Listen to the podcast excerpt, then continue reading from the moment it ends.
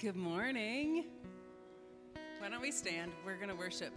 Um, it's super clear to me, I mean, at this moment, that like God's doing something in each of our lives, and there's this journey part to it. And and I just feel like today it's exciting because the Holy Spirit just really wants to equip us to do the journey, right?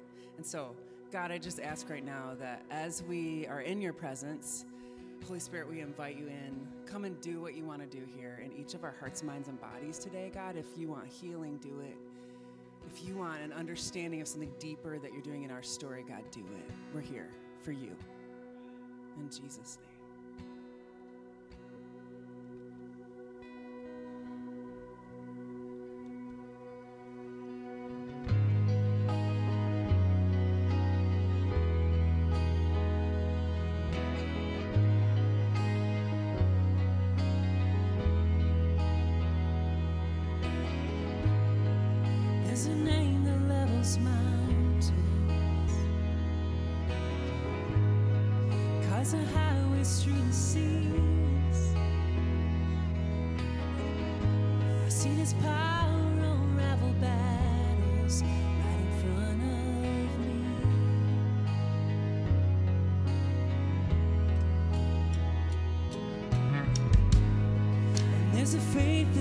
testify.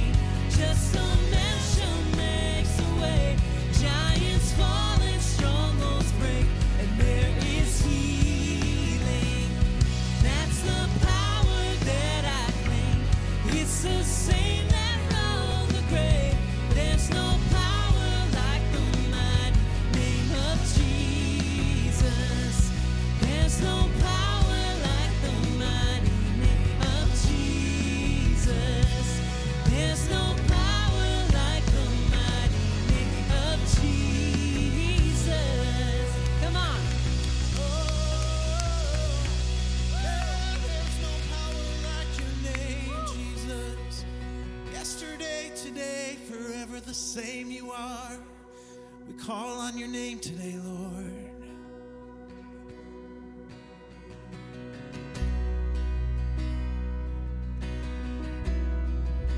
Let's just continue our worship this morning, calling on the God who's the same yesterday, today, and forever.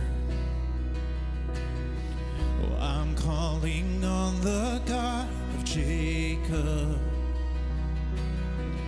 whose love endures through generations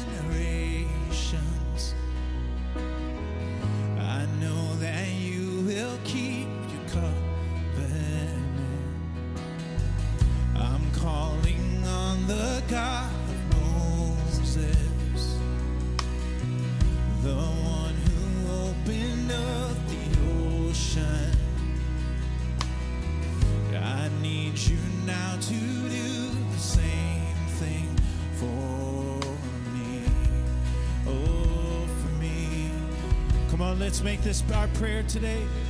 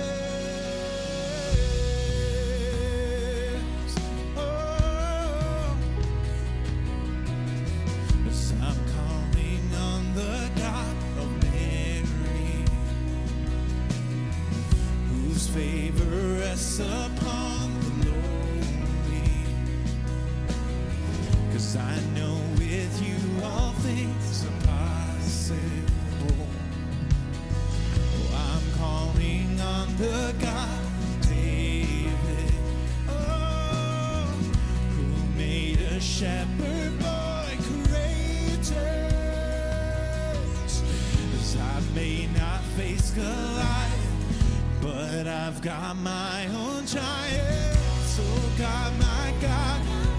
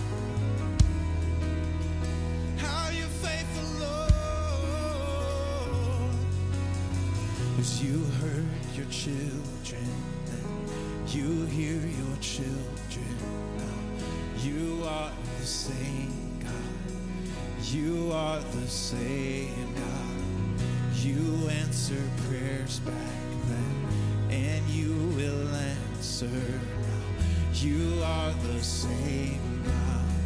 You are, because He's our provider. You were provider.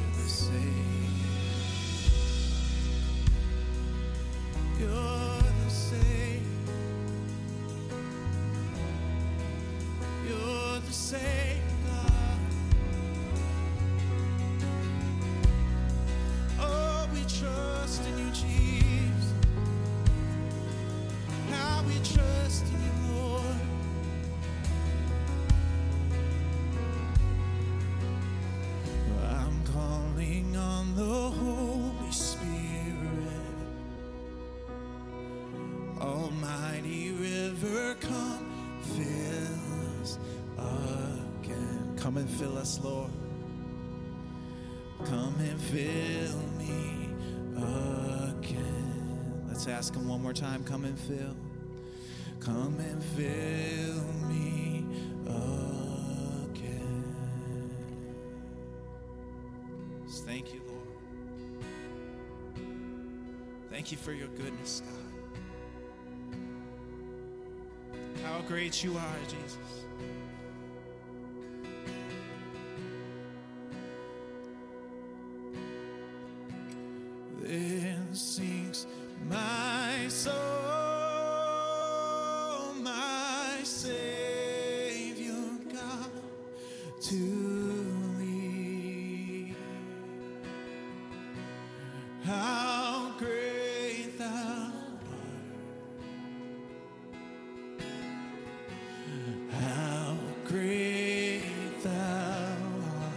On, sing it out, then sings my soul. Then sings my soul, my Savior God, to thee. How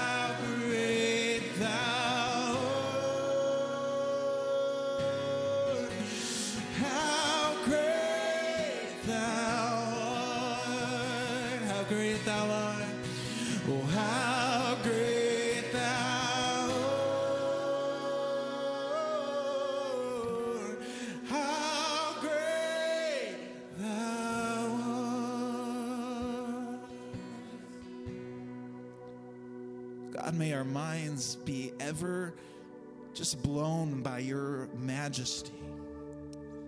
God, forgive us for the times when we put you in a box, when we think that we have you all figured out. Lord, that the person that we get to interact with is the living God, the very creator of the universe. And God, I pray today, Lord, in a new way, may we experience your love for us. God, that you call each one of us a son and a daughter, that you welcome us with open arms. God, we are grateful for the opportunity to be with you. And Lord, we ask, help us to clean ourselves of every expectation, every desire, everything that we carry with us. Lord, we lay those things at your feet and we invite your spirit to meet us here today. We pray all of this in the beautiful and powerful name of Jesus. Amen. Let's continue our worship today.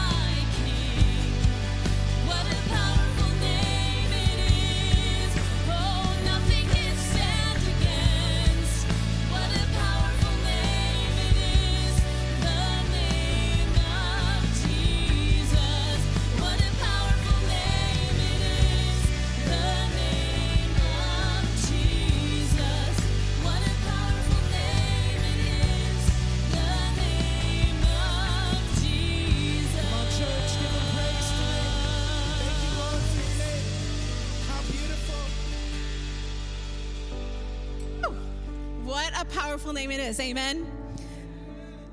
Will you join me as we boldly approach the throne this morning?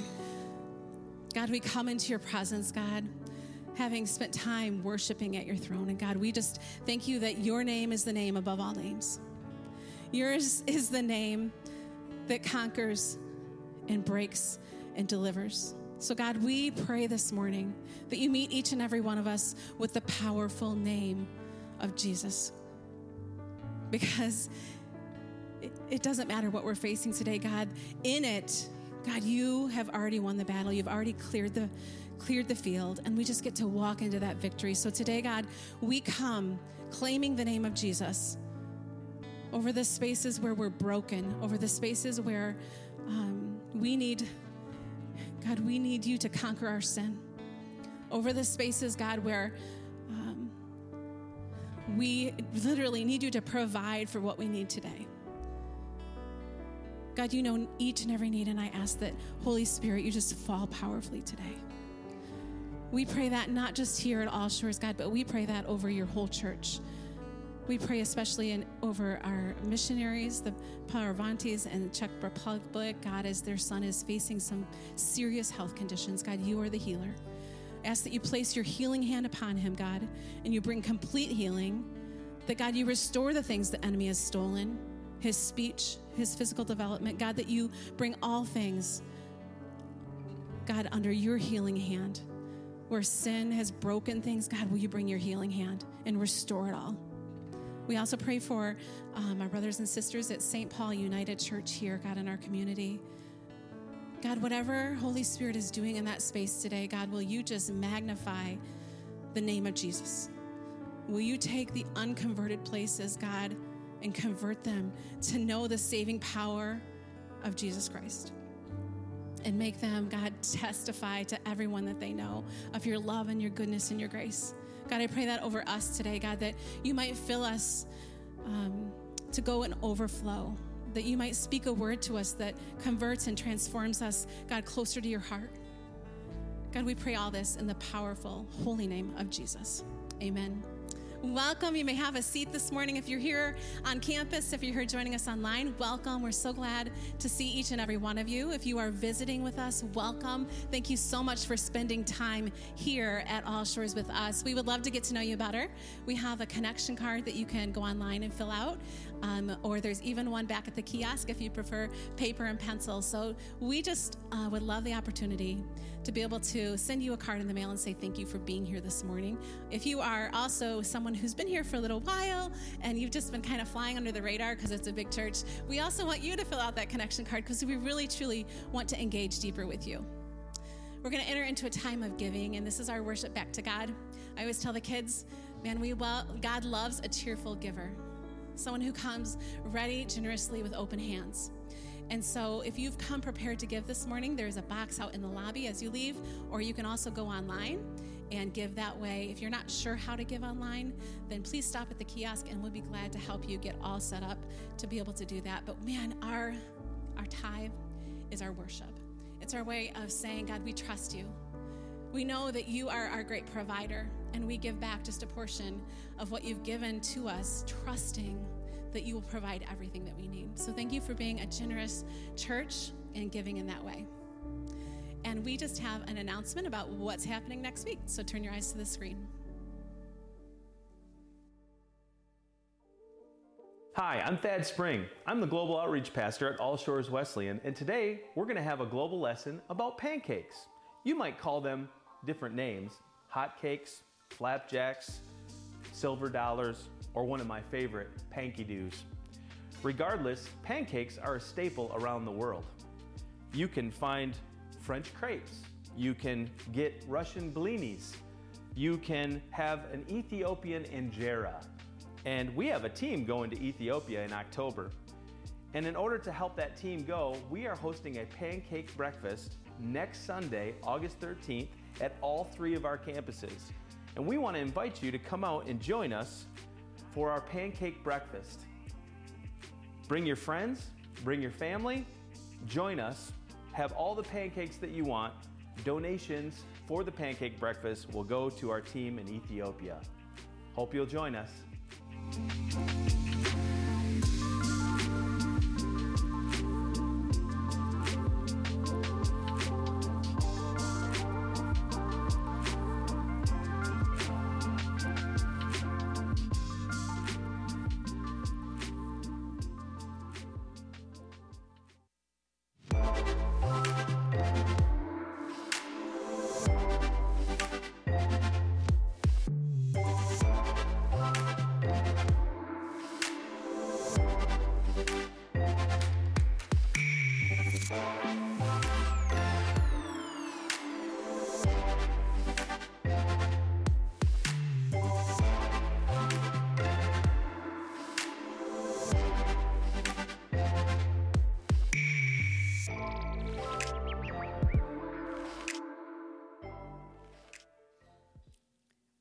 Over the next few weeks, we get to just highlight many of the ministries that make All Shores, All Shores here. And I am Amy Sheridan, the kids pastor. I oversee our three campuses, kids ministry programs. And yes, we do have a kids ministry here. It's downstairs. You have to kind of weave your way down there, but I get the privilege of working with an incredible team of people who are committed to this next generation.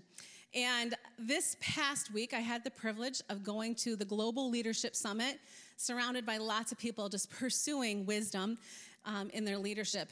And I think the wisest words that I actually heard were as I was greeting that morning, Pastor Ralph stopped me and he said, Did you know, in the race of the heart for the next generation, the first one there wins?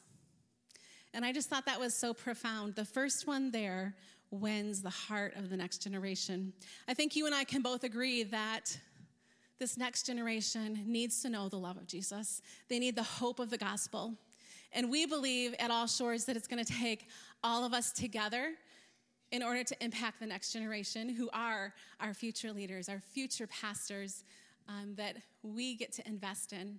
And so I believe that there's three big ways that we can all work together because it really does take a team and it does take lots of spiritual gifts in order to get there.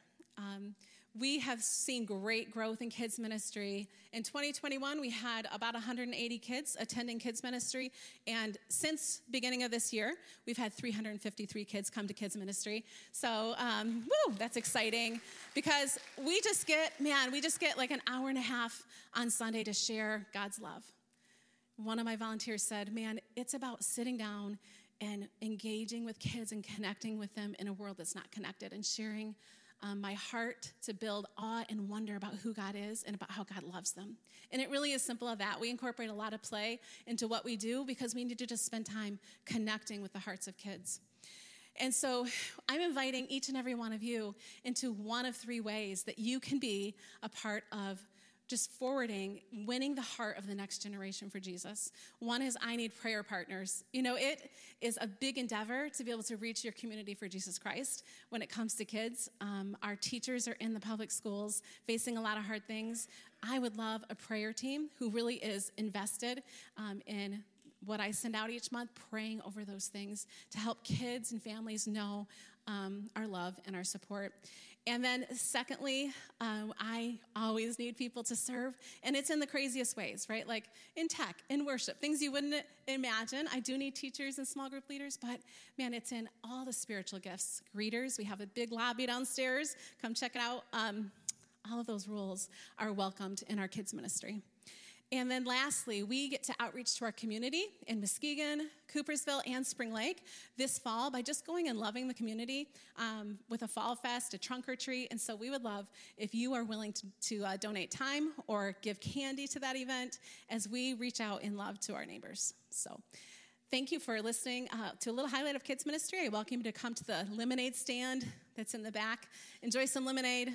And let me hear about any dreams the Holy Spirit is giving you about reaching the next generation. We're going to enter into a time of teaching now, and we have the privilege of hearing from Pastor Dave Horne, and he's going to start a new series called Inside Out.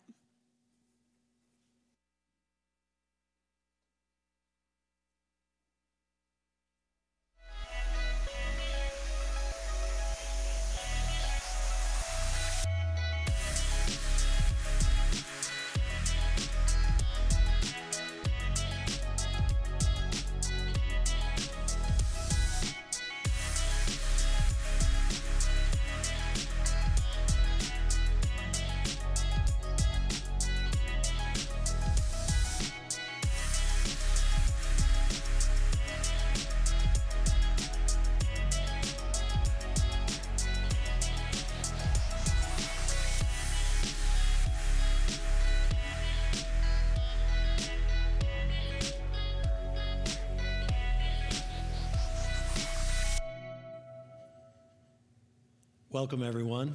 It is great to be here. I am celebrating Michigan summer. Has it not been incredible? I mean, you turn on the news, every place in the world is having a heat wave, and we are just perfect. So, this is your time to celebrate. You know, you've suffered through the winter, so you need to enjoy it, all right? We are one church in three locations, and I want to welcome everyone from Coopersville, from Muskegon, uh, here in Spring Lake, and then online. Hi, Mom. Uh, I feel so at home here. This feels just natural to be here. Uh, I've known Pastor Pete and Jane for 30 years. We worked together here at All Shores for 16 years. When I came on staff, it was 1999. Dang, I'm old, right? So, um, this has just been such a great place for me. Pastor Pete has meant so much in my own journey of faith, and I'm so grateful to God for this place.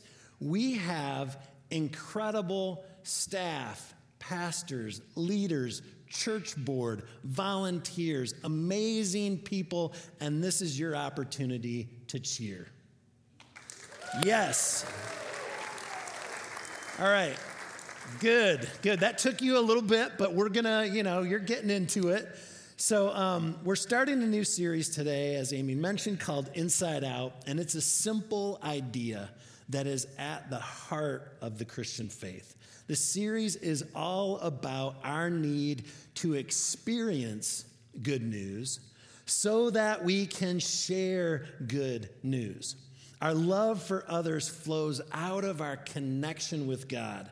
God always moves by starting on the inside and then moving outward. That's how it works. Get it? That's what this series is all about. And I want to invite you to allow God to speak to you today. I love the tradition that we have where we pause, where we slow down, where we breathe slowly, where we recognize that transformation happens not through information, but through revelation. So let me just give you a moment to pause, to breathe slowly, to re-center your scattered senses upon the presence of Almighty God. Say your own prayer now, just inviting God to speak to you.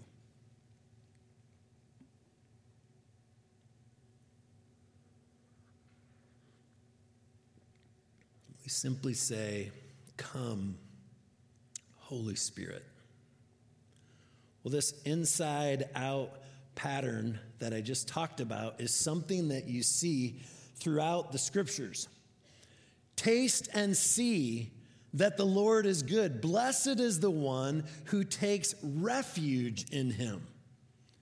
Taste and see. It's an invitation to experience God's presence. I, I, love that it's kind of a hey, try it. You know, taste and see. What do you think? We want to experience God's presence, to take refuge in Him, to trust in Him, to depend upon Him, and then share what we're experiencing with those around us. Jesus says here to the Pharisees, He says, Blind Pharisees, first clean the inside of the cup and dish, and then the outside will be clean as well. Do you see this same pattern here? I think you know, when we read Pharisees, sometimes we think that's for someone else, but that's actually for us religious types. And, you know, Jesus is saying here take care of what's happening on the inside, your character, your own walk of faith, and then bring that to those around you. And then from First John, we love because he first loved us it's so simple but profound. When we experience God's love, then we share God's love. When we depend on Him, when we've found that grace, then we give that grace to others. When we've been forgiven, then we can share that forgiveness with those around us. When we feel known and loved by God, then we have that freedom to share with others. Now, this week, I actually read a study that said in the last 25 years, 40 million Americans have stopped attending church. I heard some, whoa, yeah. And, and I think when we hear stats like that, it's tempting to kind of go, oh boy, the, the culture, you know, the culture is really going to heck, you know, or, or that younger generation, boy, they don't really, you know, they're not as committed as we are. We're tempting to look outside, but I want us to look inside. The themes you see in the scripture are that, that, that God so often says, you know what? Where it starts is in the people of God, looking inward. I think our energy would be better spent there. We're living during a time when people are extremely cynical and skeptical of the church. It seems like every few weeks a new documentary comes out, doesn't it? Where some Christian leader has allowed their, their gifting or their talent to way outpace their character and their inner life. We have had several decades of decline in how Christians are viewed. We don't have the best reputation. So let's get back to this inside out perspective. Rich Villodas put it this way I love this quote deeply formed mission is first about who we are becoming before what we are doing. Our most effective strategy in reaching a world for Christ is grounded in the kind of people we are being formed into. The quality of our presence is our mission. I love that. My last job, I traveled quite a bit, and I kind of have the flight attendant thing down. So, ladies and gentlemen, the captain has turned on the seatbelt sign. Please fasten your seatbelts by placing the metal fitting into the buckle, pulling the strap to tighten. To release, lift the faceplate on the buckle. In the unlikely event of a water landing, a flotation device is located under your cushion.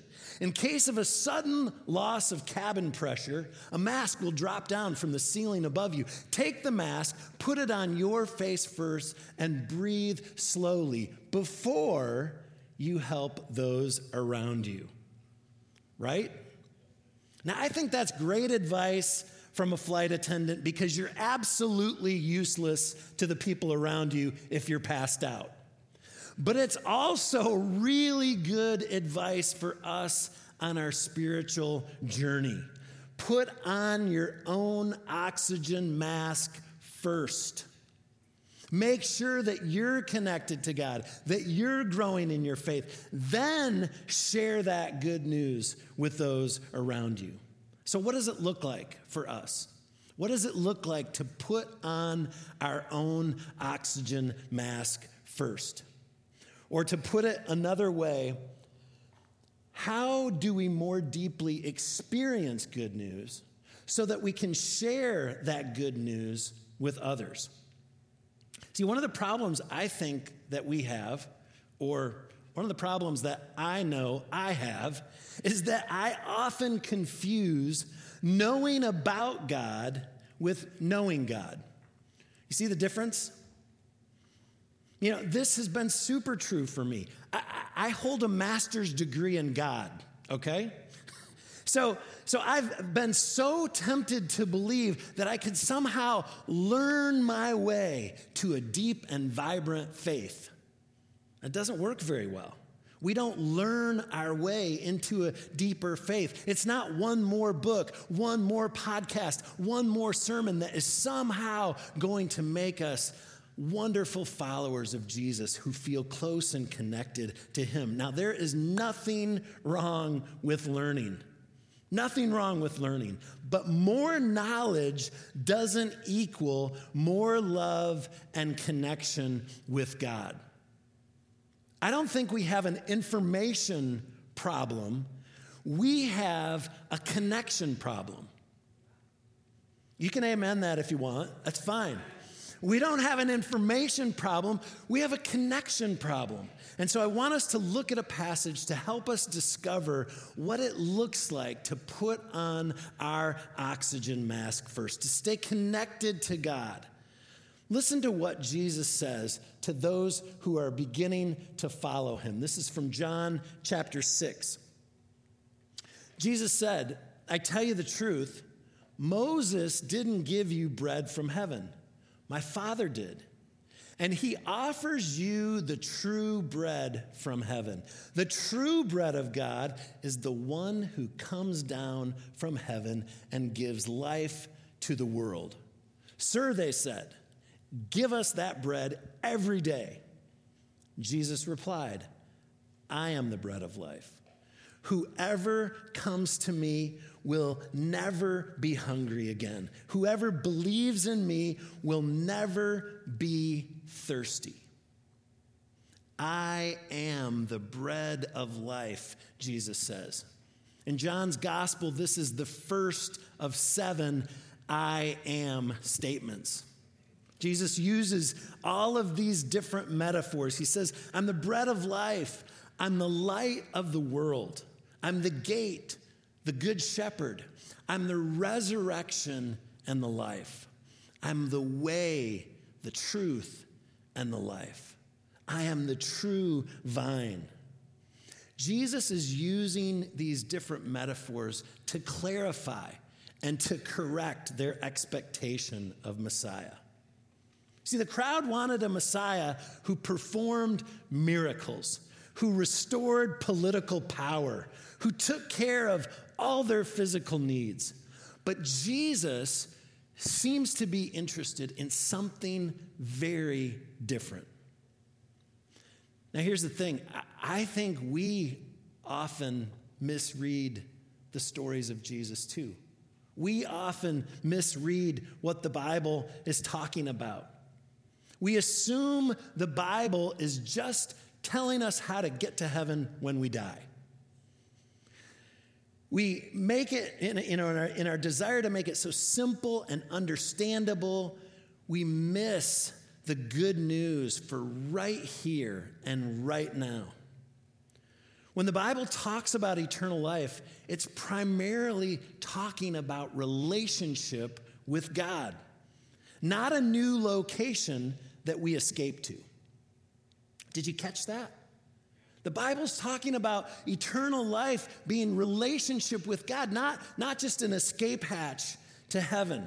Eternal life is about knowing Jesus. Jesus came to rescue us, to be with us, to renew all creation. God wants to transform us on the inside and then deploy us out into the world. We don't have an evacuation theology we have a restoration theology.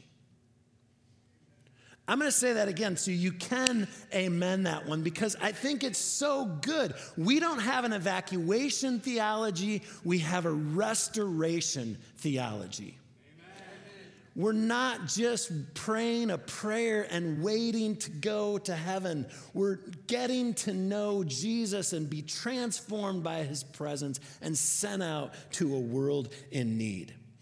Now, if you look at all of John's uh, of uh, this chapter, chapter six, you see a fascinating dialogue between Jesus and his disciples.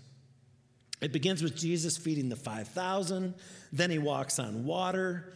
And this text tells us that the crowd has grown huge. All these people are coming from all over because they want to see the miracles.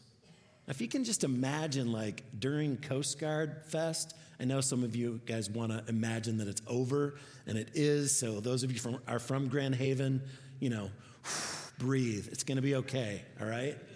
But imagine if across the channel in Grand Haven, some dude walked across there on the water. Then he showed up at the, at the little gazebo there where the concerts are, and he just passed out elephant ears, and they would not stop. People would come from all over. I mean, it would be pandemonium. That's what happened. But what's super interesting about this chapter is you get to the end, and this is what it says. At this point, many of his disciples turned away and deserted him. Their disappointment was all about Jesus not meeting their expectation. early on in my faith journey, two of my best friends died one from AIDS, the other from cancer. And while they were suffering and going through treatment, a family friend came to me and told me that their healing was up to me. I needed to convince my friends to have enough faith and to trust God for their healing. Their expectation was that if I believed hard enough and said the right kind of prayers, God would heal them. And as I watched both of them die, it rattled my faith. I want you to just sit with that for a minute. Are there ways in which you're disappointed with Jesus? Are there ways in which he's not met your expectations? See, these places of hurt and disappointment are the places God wants to meet you. Jesus wants to reveal himself to you, to give you a clearer and deeper picture of who he is. God can handle your doubt and disappointment. Jesus replied, you know, let's, let's focus on this last statement. Jesus replied, He said, I am the bread of life. Whoever comes to me will never be hungry again. Whoever believes in me will never be thirsty. Now it's likely it's likely that this passage might remind some of you of another uh, occasion in Scripture. In John chapter 4, Jesus meets with a Samaritan woman at the well, if you remember that story. There's a lot of similarities to what Jesus is saying here. And Jesus is saying that knowing Him is like the basic need we have for food and water. Our connection with Him is absolutely essential. His presence is what sustains us. Notice that Jesus' invitation here is for whoever. He says it twice whoever comes to me, whoever believes in me. That is good news, friends. I think so many of us grow up maybe wondering if the good news is for us, feeling like somehow we are not loved, not chosen, not included. Maybe some of you grew up with some bad theology that, that God only chooses some people or only loves some people.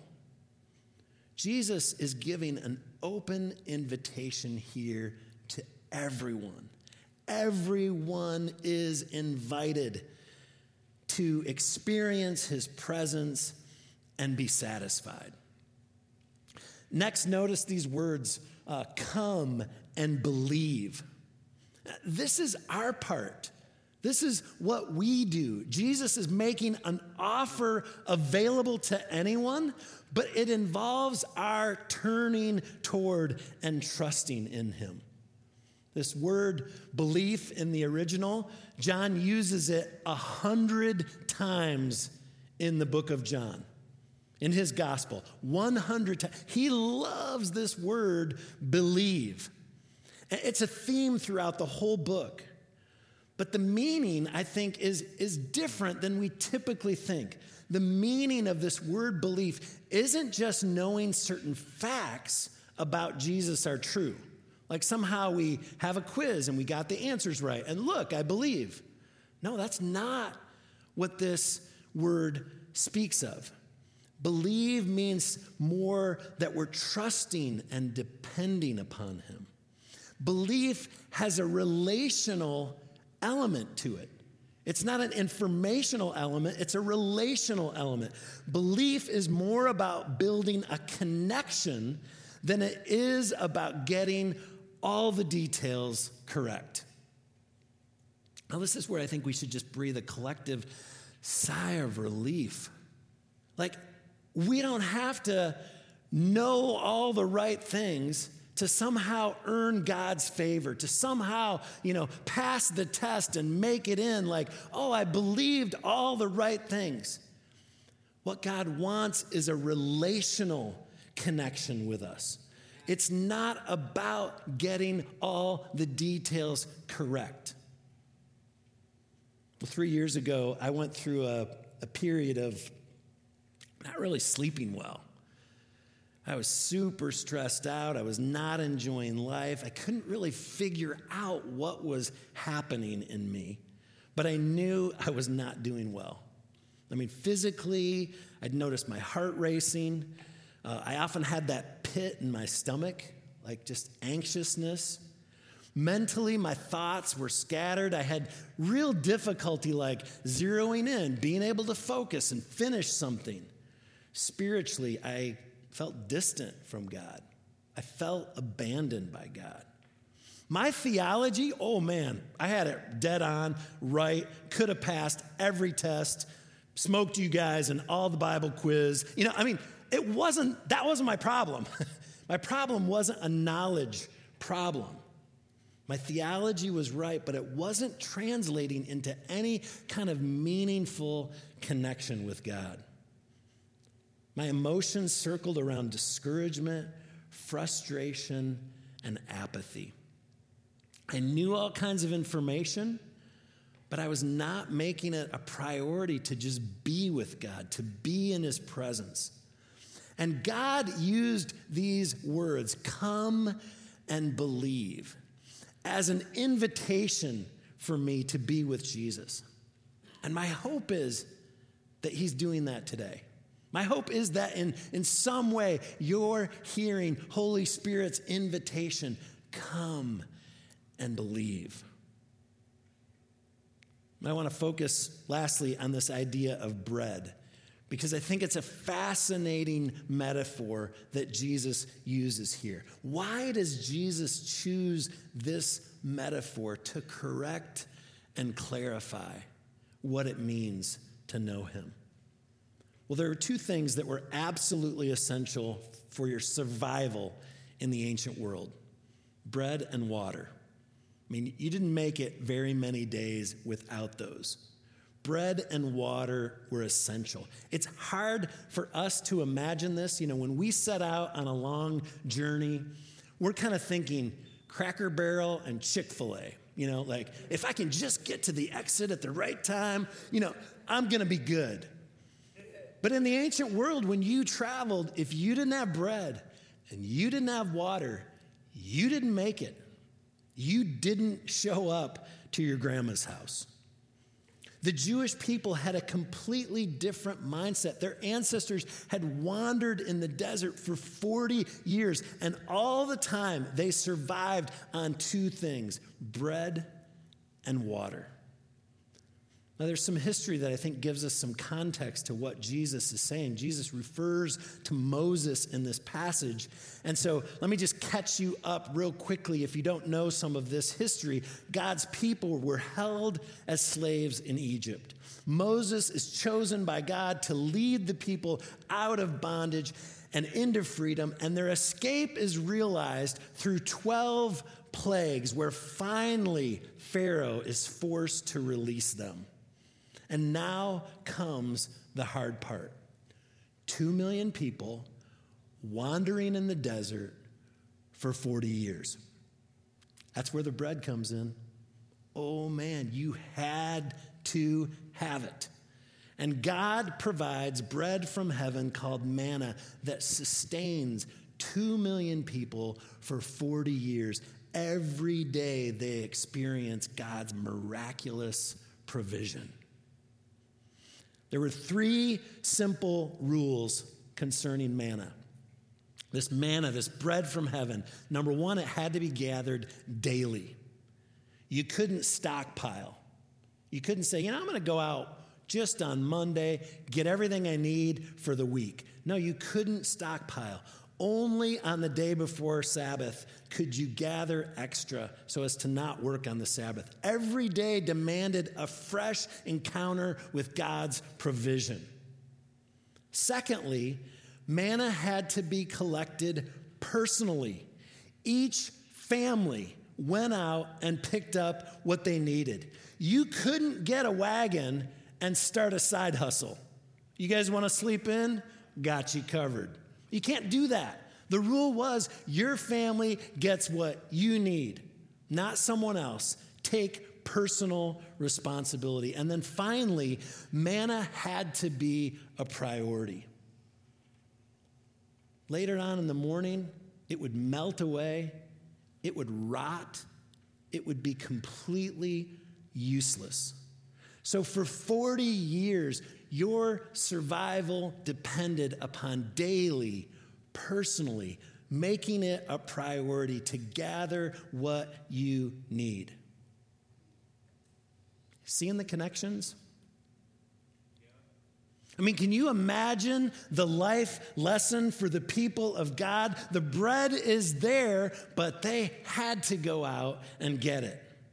Every day they had to receive it. And Jesus is saying that his presence in our lives is available to us. But we need to come and we need to believe. We're renewed and strengthened when we trust and depend upon Him. His presence in our lives is like basic nutrition. Without it, we can't make it. So, God should be our daily, personal priority. I'm currently working one on one with people as a, as a spiritual director. And helping them, kind of companion with them so that they can experience God's presence in their lives. It's been a great shift for me. I went through a two year process, a cohort to be trained in this way, and it's been so life giving for me. I'm using my, my pastoral, my leadership, my experience that I've, I've had throughout the years to help people develop vibrant faith. And as I sit with people, Two of the themes that I hear so often are these. One is the demands of life have left them so exhausted that they find it almost impossible to have deep relationships with other people and a growing relationship with God. And secondly, there's this gnawing thought in their minds that they wonder if they're doing enough for God and they struggle to believe God really loves them. Can anybody relate to those? Just feel like you're not enough, feel like there's not any margin available to have deep relationships with others and with God. I mean, think about it very little margin and a perspective of God that He's never really quite happy with you. That is not a great recipe for meaningful connection. So I want you to wrestle with this idea as we as we start this series. Wrestle with this idea of what would it look like for me to lean in to this idea of growing my inner life, my inner world with God. Ask yourself these questions.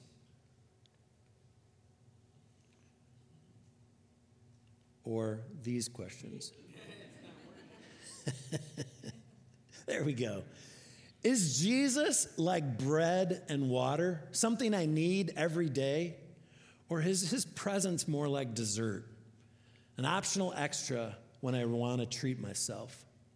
Do I see God's presence in my life more as a gift I receive or just as a reward when I put in the hard work?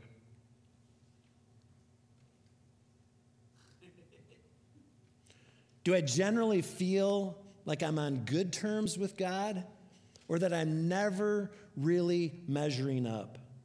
Do I often feel like He's a bit disappointed in me? See, how we think about God has a profound impact in how we experience His presence in our lives. So maybe some of you just need to sit with these questions to receive a new picture of who God is, that He's interested in you, that He wants to be with you. And I hope you hear this not as a not as a like one more thing on your to-do list, but as an invitation from God. Whether this is your first time in church or you've been killing it and you've you know got the attendance records and all the gold stars, whichever way it is, God wants to meet with you. And it's not so much about learning more about God, but it's about being with God. What would it look like for you to bring your disappointment, your doubt, your sadness, your pain, your weariness, your confusion? What would it be like to just bring that to God? Let me just give you a minute of quiet. I'll stop talking and you allow the Holy Spirit to speak to you.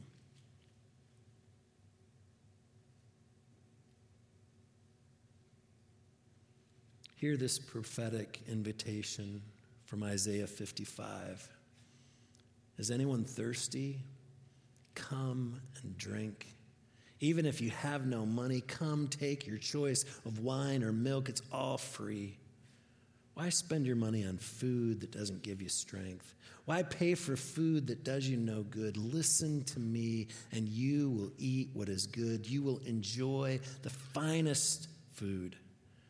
Come to me with your ears wide open. Listen, and you will find life. I will make an everlasting covenant with you. I will give you all the unfailing love I promised. Holy Spirit, speak to us now, we pray. Amen. Each week we participate in the Lord's Supper together, and I think the scripture that we've looked at today is a beautiful invitation to receiving communion together. Carter's going to lead us, and then I'll come back up and lead us through communion. Let's worship. Let's stand together. I've heard the accusation and I've heard the propaganda. I've heard the lies they whispered to my soul. That I have been forsaken and I'll always be forgotten. No matter what I do, it's not enough. But then I heard a voice as it opened up the heavens, reminding me of who I've always been. I am your beloved, you have bought me with your blood, and on your head you've written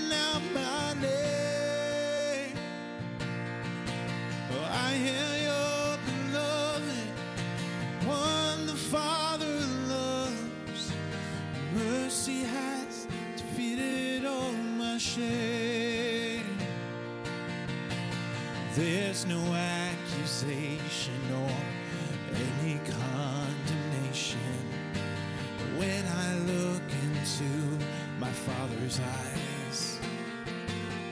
Oh, and they don't see my sin, they only see redemption. This is how my heart has been defined. Yeah. Well, I can hear that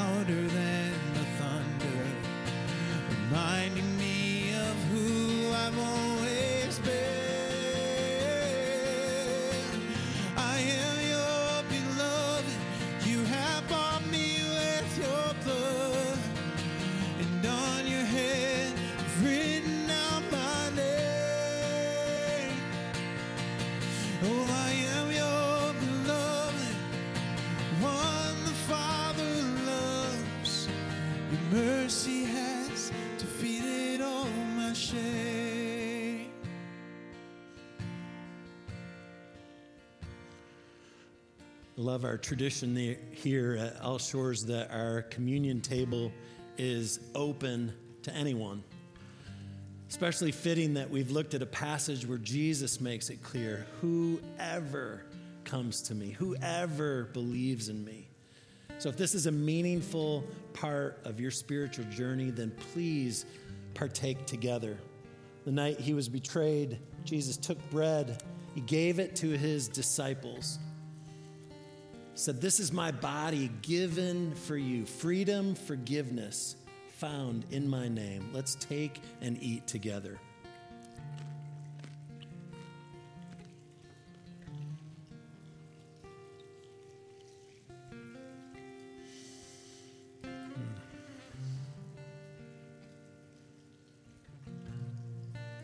Just think of that scripture.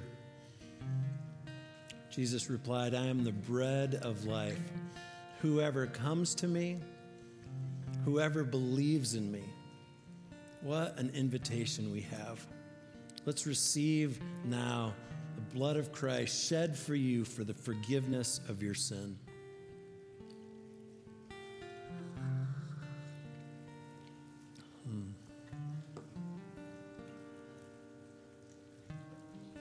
God, we thank you so much for this gift, the gift of your sustaining presence, this reminder tangibly that we are your beloved. We love you and we worship you now.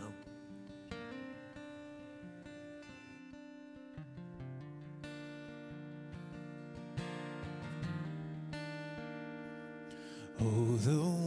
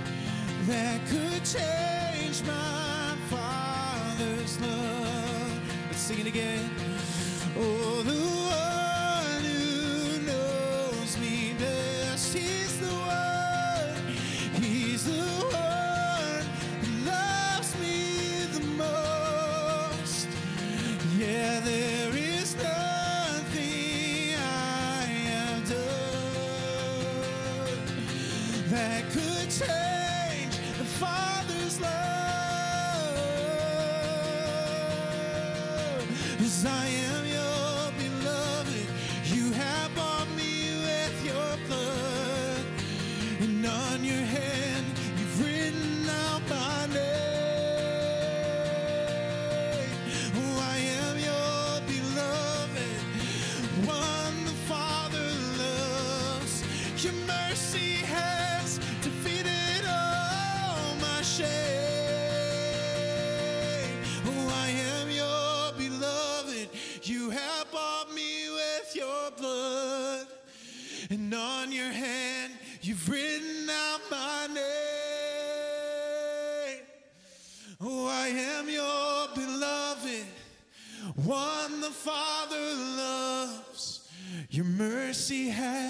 defeated all my shame. Amen. Amen. It's so good to worship with you all today, to discover the love of the Father, just as Dave shared. And one tactical way we have for you guys this next month as we gather together is a reading plan. And you can find it online at allshores.org slash inside out. We also have a few limited print copies at the connection booth. And so if you'd like a print copy, feel free to go there, grab one. But I think it'll be so good to engage in scripture together over this next month. To hold out your hands to receive a blessing this morning. May you know today God's love for you. May you experience His sustaining presence. May you hear the Holy Spirit's invitation to come and believe. And then may you, filled with that Spirit, experiencing God's grace, go and share that good news with those around you. Amen. Have a great week.